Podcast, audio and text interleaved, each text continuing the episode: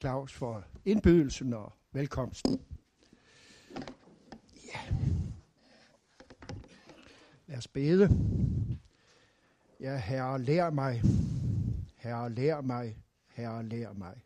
Tal, Herre, dine tjenere hører. Amen. I dødens land med Peter og hans første brev, og citere Glenshøj, Guds ords robrød skal vi være sammen om. Det apostoliske ord. Jesus får vi jo gennem apostlene her under Peter. Vi er godt klar over, at Jesus er den, der omtales mest i det nye testamente. Men Peter omtales faktisk næst mest. Det var jeg egentlig ikke klar over, om det har jeg fundet ud af. Peter bliver omtalt næst mest. Vi er i 60'erne.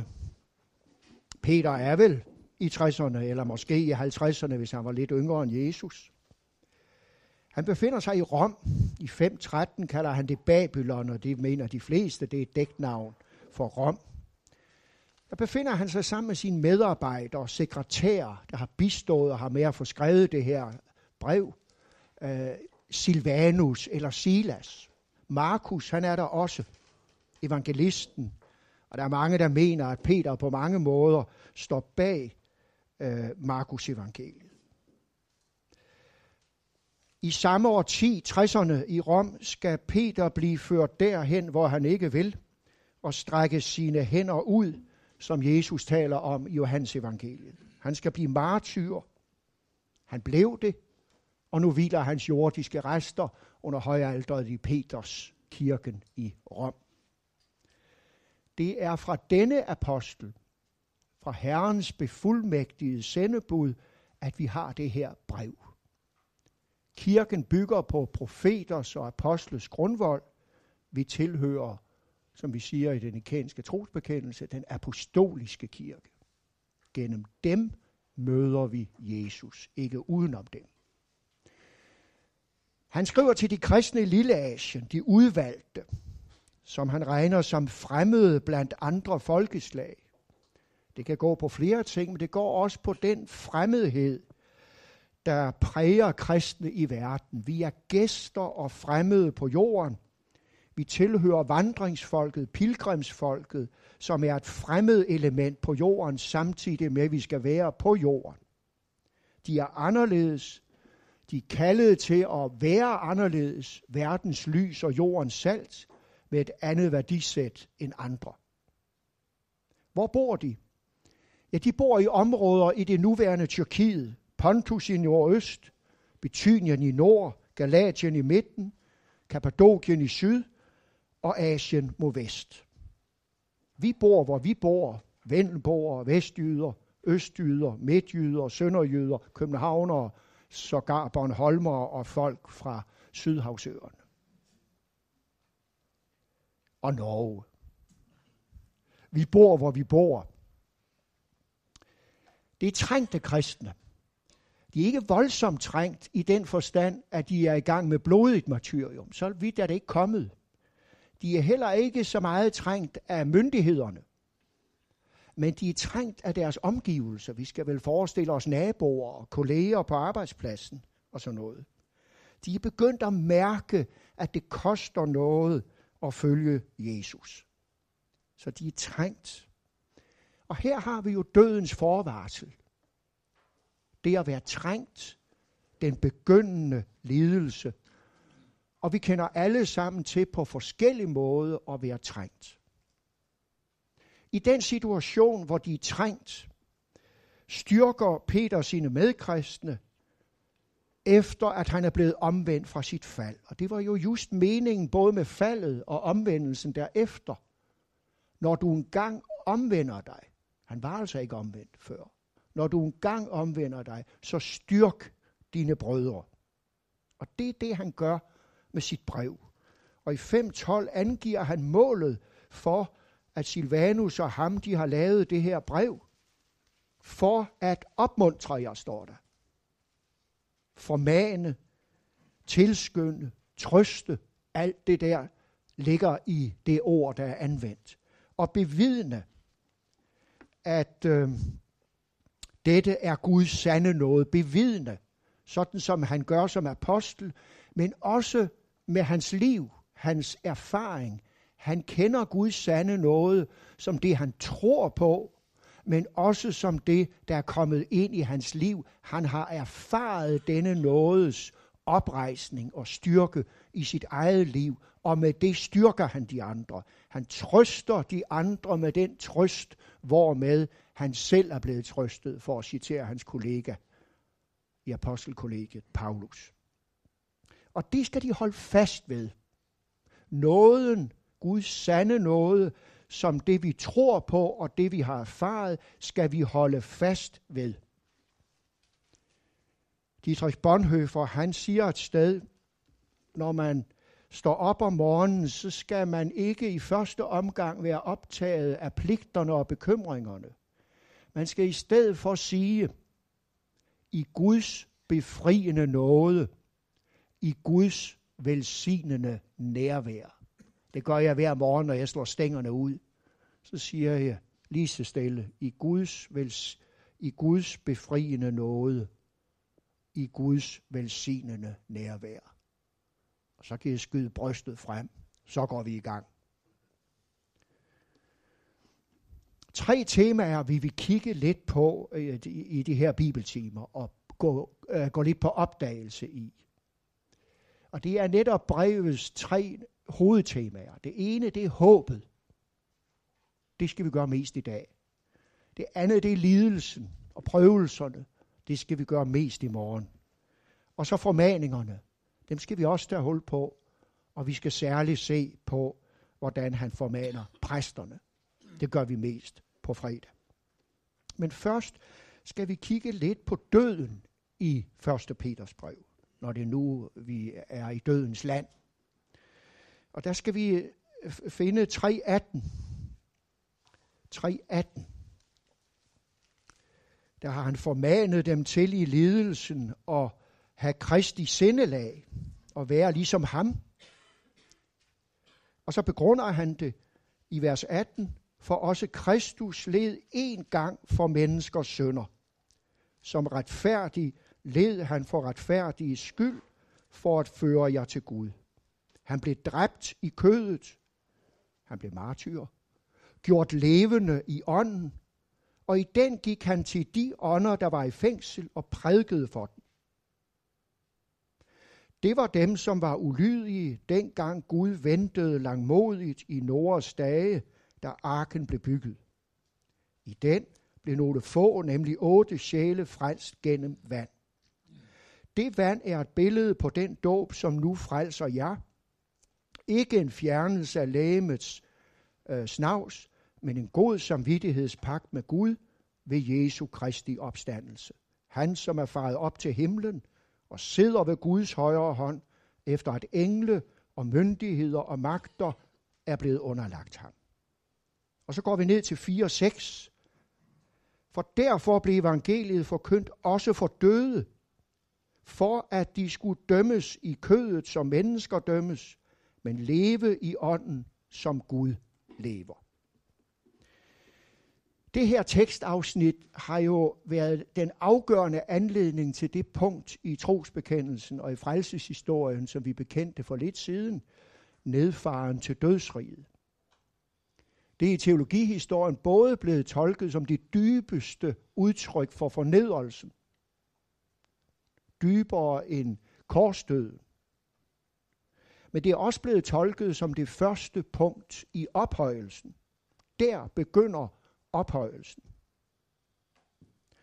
Kristi opstandelse begyndte i dødsriget ved, at han blev vagt til live i ånden. Og der i dødsriget, der prædikede han. Han prædikede sejrsbudskabet over døden for de døde. Altså lige midt i dødens land, der prædiker han øh, sin forsoning og sin begyndende opstandelse. Kristus har altså gæstet dødsriget som forsoner og sejrsherre. Domsordet lyder, men som vi hørte i 4.6, de skulle også leve i ånden, som Gud lever. Jesu magt over døden kommer dermed til udtryk. Denne tekst er vanskelig, og man skal være varsom med at bygge for meget på den. Det vil være at gå for langt, hvis man ud af den her tekst gik i gang med at formulere en lære om omvendelse efter døden. Der skal de klare steder tolke de mere uklare. Men er der alligevel noget her, vi kan knytte til i vores bøn? Vi kan og må ikke lære alles frelse. Det er løgn. Men kan vi ikke godt bede om alles frelse? Jeg glemmer ikke i 70'erne i Betania på januarkurset, og den fromme gamle, testament, gamle testament og dr. teol Per Wallendorf fra Finland kom med udtrykket, jeg har fået frimodighed til at bede helvede tomt. Og det vagte ikke modsigelse. Det stod der i næren i sin styrke. Ikke lære alles frelse, men måske nok bede om det. Gud vil jo alles frelse, og han vil det mere, end vi vil, og vi må komme frem med alle vores ønsker. Derfor har kirken i store dele af sin praksis, ikke så meget luthersk kontekst, Luther kunne også godt gøre det, men ikke så meget som andre dele af kristenheden, hvor man frimodigt har bedt for de døde. Så går vi til 1.3, hvor Peter efter de indledende bemærkninger åbner brevet. Ind i denne pressede, stressede situation, der åbner han med lovprisning. Han velsigner Gud.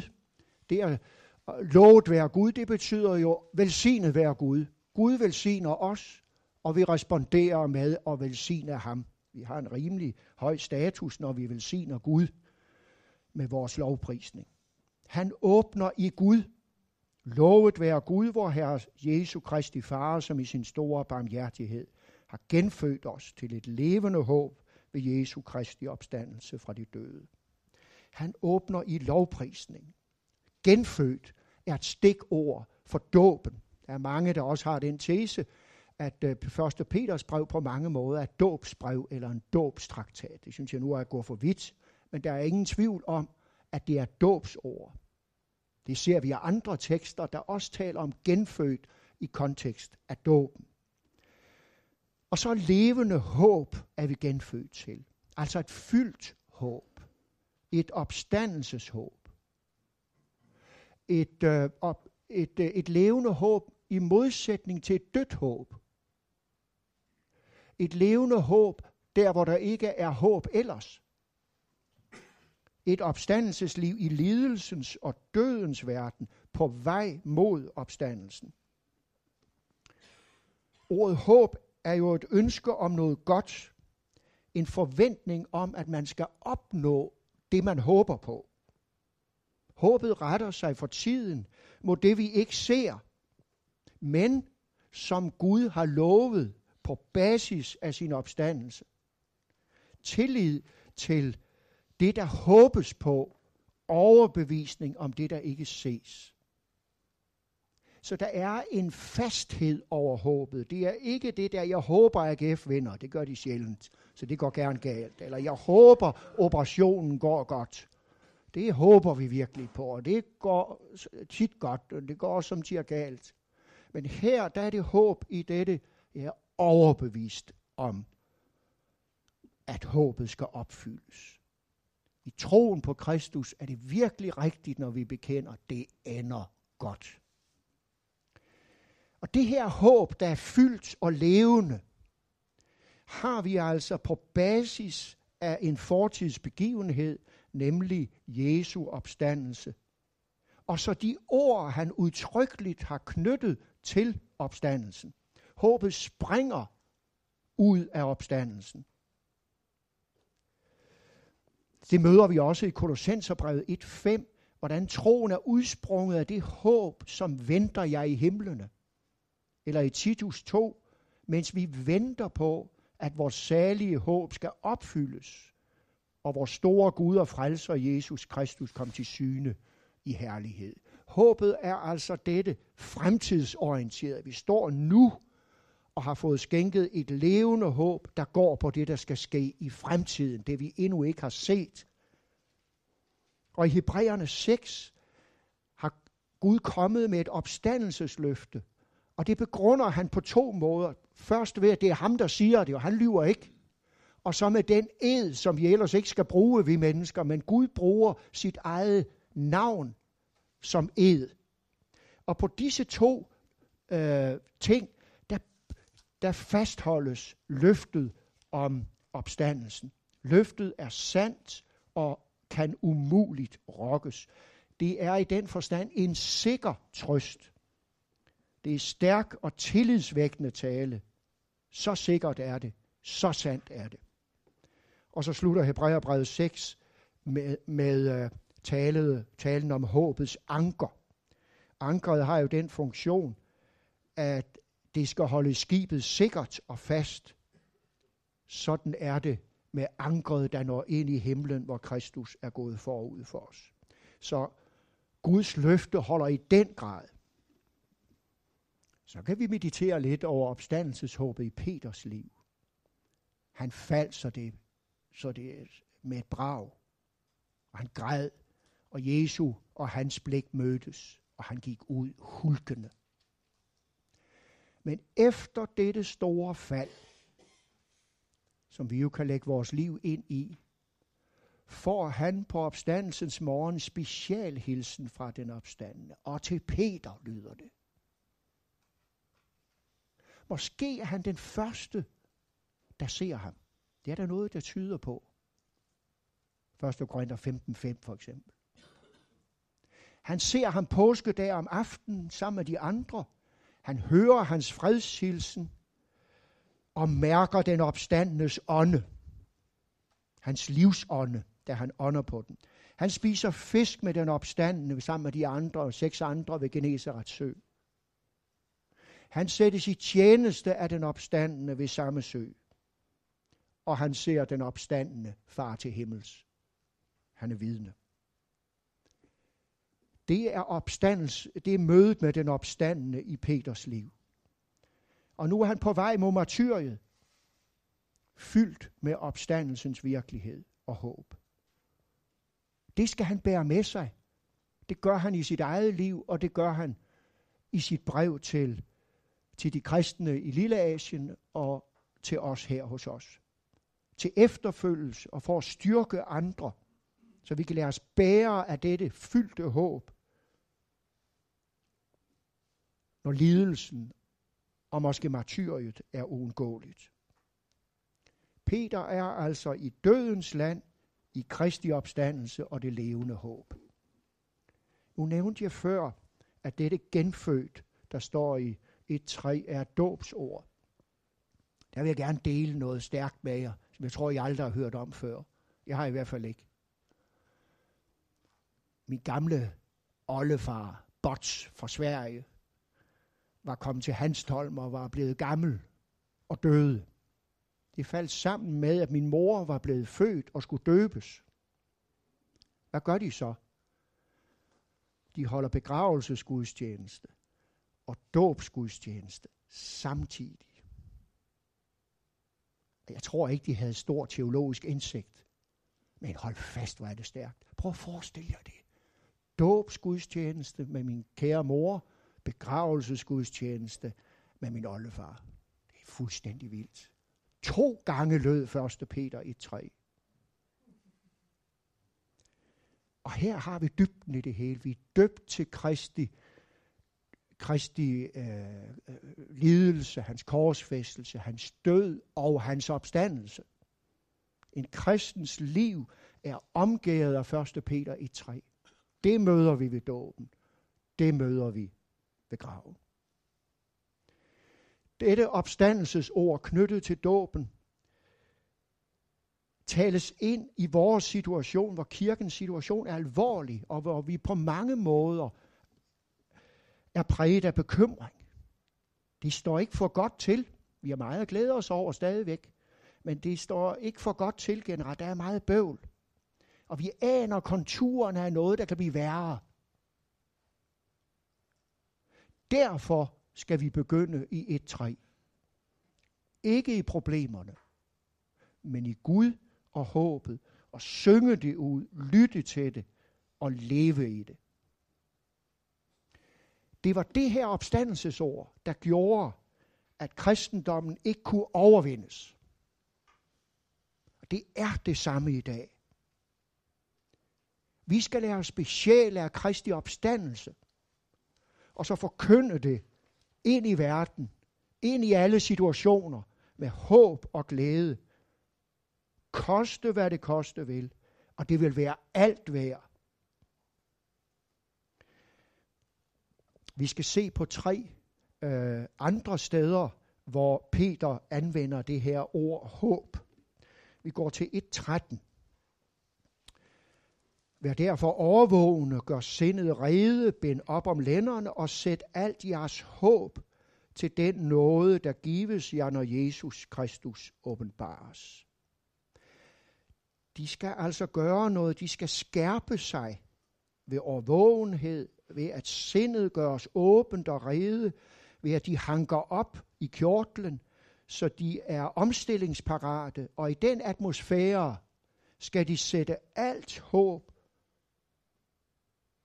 skal de sætte alt deres håb til den nåde, der gives jer, når Jesus Kristus åbenbart. Prøv at lægge mærke til, at der tales om den kommende nåde, den fremtidige nåde, den futuriske nåde. Den nåde, der skal blive dem til det, når Jesus Kristus åbenbart. Vi er vant til at tale om den som nutid, og det er også rigtigt. Det er noget, vi står i, og den skal vi holde fast i, som vi hørte fra 5.12. Men der er altså også den her pointe i, at nåden er en fremtidig ting. Og der skal de altså sætte deres håb til den fremtidige nåde. Det betyder altså, at de nu skal gøre, det betyder, at den fremtidige nåde slår ind i nutiden. Vi lever nu på det, der kommer. Som jeg husker min gamle kollega Sjøren, han sagde altid, når vi skiltes, vi ses. Det var en dyb hilsen. Vi kan altid sige, det siger jeg gerne til gamle Henning, som er ved at være træt og midt af dage. Vi har det bedste foran os, Henning. Åh oh ja, det er sådan der, siger han. Så går vi til 1.21, der har vi det næste øhm, håbsord. Som takket være ham tror på Gud, der oprejste ham fra de døde og gav ham herlighed, så at jeres tro også er håb til Gud. Troen, hører vi her, har altså en håbsdimension. Jesu opstandelse gør, at vores tro også er håb til Gud. Altså forventning. Det at være orienteret mod fremtiden med glæde og forventning. Det er en side ved det at tro på ham nu. Og så går vi til 3, 14-16, der har vi det fjerde håbsord hos øh, Peter. 3, 14-16. Det er igen i en lidelseskontekst, at de, de skal ikke frygte lidelsen, og ikke nære redsel for den, men de skal gøre noget andet. Vers 15. I skal hellige Herren Kristus i jeres hjerte, og altid være rede til forsvar over for enhver, der kræver jer til regnskab for det håb, I har. Men I skal gøre det med sagt modighed og gudsfrygt, og med en god samvittighed, for de, der håner jeres gode livsførelse i Kristus, må blive gjort til skamme, når de bagtaler ham. Her ser vi, hvordan håbet skal tages med ind i mødet med lidelsen og frygten for den. Vi skal mere ind på det i morgen med lidelsen og frygten for den, for den har vi jo i os. Det kan vi lige så godt indrømme. Jeg har i hvert fald. Men der har vi altså, får vi her rejst et middel, når vi betages af frygt. Vi skal hellige Herren Kristus i vores hjerte. Det betyder, at Kristus skal vi tage ind i vores hjerte. Hans sind, hans gerning, hans ord. Det skal vi tage ind til os. Derfor har vi så meget brug for, at der er nogen, der siger det til os. Vi har så meget brug for at synge om det, som vi gjorde den her pragtfulde kængusalme. Vi har brug for det. Guds ord i, broder, i broderens og søsterens mund er større end i dit eget hjerte. Vi har brug for det. For at det ord kan gå ind. Det er derfor, vi skal gå i kirke hele tiden. Derfor, vi skal arbejde med ordet. For at det skal leve i os. Sådan, at vi er rede til forsvar over for enhver, der kræver os til regnskab for det håb, vi har i jer. For når vi tager Herren Kristus, hans ord og hans gerning ind i os, så kommer håbet ind i os. Så begynder håbet at vibrere derinde. Mere end lidelsen, mere end frygten. Og så skal vi tage det med os også i omgang med mennesker, så vi altid er rede til forsvar over for enhver, der kræver os til regnskab for det håb. Hvad er det for et håb, du har? Hvorfor tror du, som du gør? At det er der. Og vi så øver os i at finde ud af, hvornår vi skal sige det. Der er nogle gange, vi skal tige. Men der er også andre situationer, hvor vi skal tale. Finde, bede os ind i det gunstige øjeblik. Og, og, og det, gælder, det gælder jo også som præster, ikke mindst, men det gælder jo også, det gælder også den øvrige del af menigheden. Vi præger os med den her, det her liv. Og så får vi at vide, hvordan vi skal gøre det i vers 16. Med sagt modighed og Guds frygt, med en god samvittighed. Sagt modighed og Guds frygt, med en god samvittighed. Det betyder altså, at det er ikke kun det, at vi får det fyret af. Det er ikke kun, hvad vi siger, men det er også måden, vi siger det på. Det er også sindet, hvor med vi siger det. Kommer det overlegnet ovenfra og ned, som en selvfølgelig ting, Jesus. Vi kommer kun til frelse ved Jesus, det burde du da vide, dit skvaderhoved. Er det sådan, vi taler? Ret beset, skal vi selv med dette triumfalistiske opstandelseshåb, vi har fået skænket, som er så fyldt og fantastisk, så skal vi komme ydmygt afsted med det. Ret beset komme nedefra. Det vigtige, det er ikke at vinde diskussionen, men det er at vinde mennesket. Her er der en lille replik til apologetikken, som er vigtig. Super vigtig. Uh, øh, og det er godt, vi har den Kurt og kompagni, der arbejder med det, og det skal vi tage til os absolut, så vi gør rede for det håb, der bor i os, kunne gøre rede for det, når vi kaldes det forsvar. Men det, det er vigtigt, når man gør det, at huske, det vigtige er ikke, at jeg vinder debatten og diskussionen, men jeg vinder mennesket til at se efter Kristus. Og mål og følge med dette sind, hvormed opstandelsesbudskabet afleveres, det er så, at, øh, at de skal tale vel om os. At de, der håner jeres gode livsførelse i Kristus, må blive gjort til skamme, når de bagtaler jer. De skal sige, ja, der er noget i det der. Der er noget i det der. Det var, det var håbet. Og så får vi her i vers 4 et andet begreb, der også udtrykker håbet, nemlig arven. 1.4, som vi skal slutte med, at vi er genfødt til et levende håb, så udfolder Peter, hvad det levende håb er for noget, til, altså ind i en virkelighed, en arv, som er uforgængelig og ukrænkelig og uvestnelig, som ligger gemt i himlene til jer, det er igen det fremtidige, som i øh, som er Guds magt ved troen bevares til en frelse, der holdes reddet til at åbenbares i den sidste tid. Igen det fremtidige. Altså arven. Vi har fået en arv. Den guddommelige frelse, både betragtet som et løfte, og som noget, vi allerede har opnået, for vi har fået arven. Og så hører vi tre ting om den arv. Den er uforgængelig. Den kan altså ikke fordærves.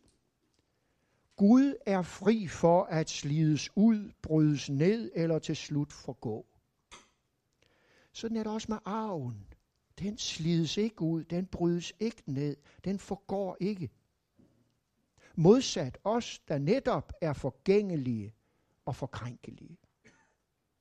Det læme, der er forgængeligt og skal lægges i graven, og som forgængeligt læme ikke kan arve Guds rige, skal modtage Guds uforgængelighed på opstandelsens dag. 1. Korinther 15, 52, der står det. Og så det andet ord, det, den er usmittet. Den kan ikke forurenes og besmittes. Den tilhører det nye verdens liv. Ingen gang vores sønder kan ødelægge den. Vores sønder, når de bekendes for Kristus og tages imod ligesom Peter, så kan de ikke forurene den arv. Og så er den uvestelig. Modsat blomsterne på marken. Modsat os mennesker. Vi visner. Det går tilbage for os. Med den side af sagen. Arven visner ikke. Og her er noget, vi kan tage med, når vi skal lægges ned i det sorte hul. Arven. Vi kan ikke tage noget med ned i det sorte hul. Nej, nej. Det her kan vi tage med derned. Og så den gemt i himlen til os. Den venter på os. Og vi venter på, at vi gennem døden og opstandelsen skal tage den i besiddelse. Peter understreger ikke så meget her, som hos Paulus, at vi har arven som et pant og et sejl i vores hjerte. Det lever i os nu. Men han understreger for eksempel til sidst her i afsnittet, ham elsker I uden at have set ham. Ham tror I på nu, uden at se ham.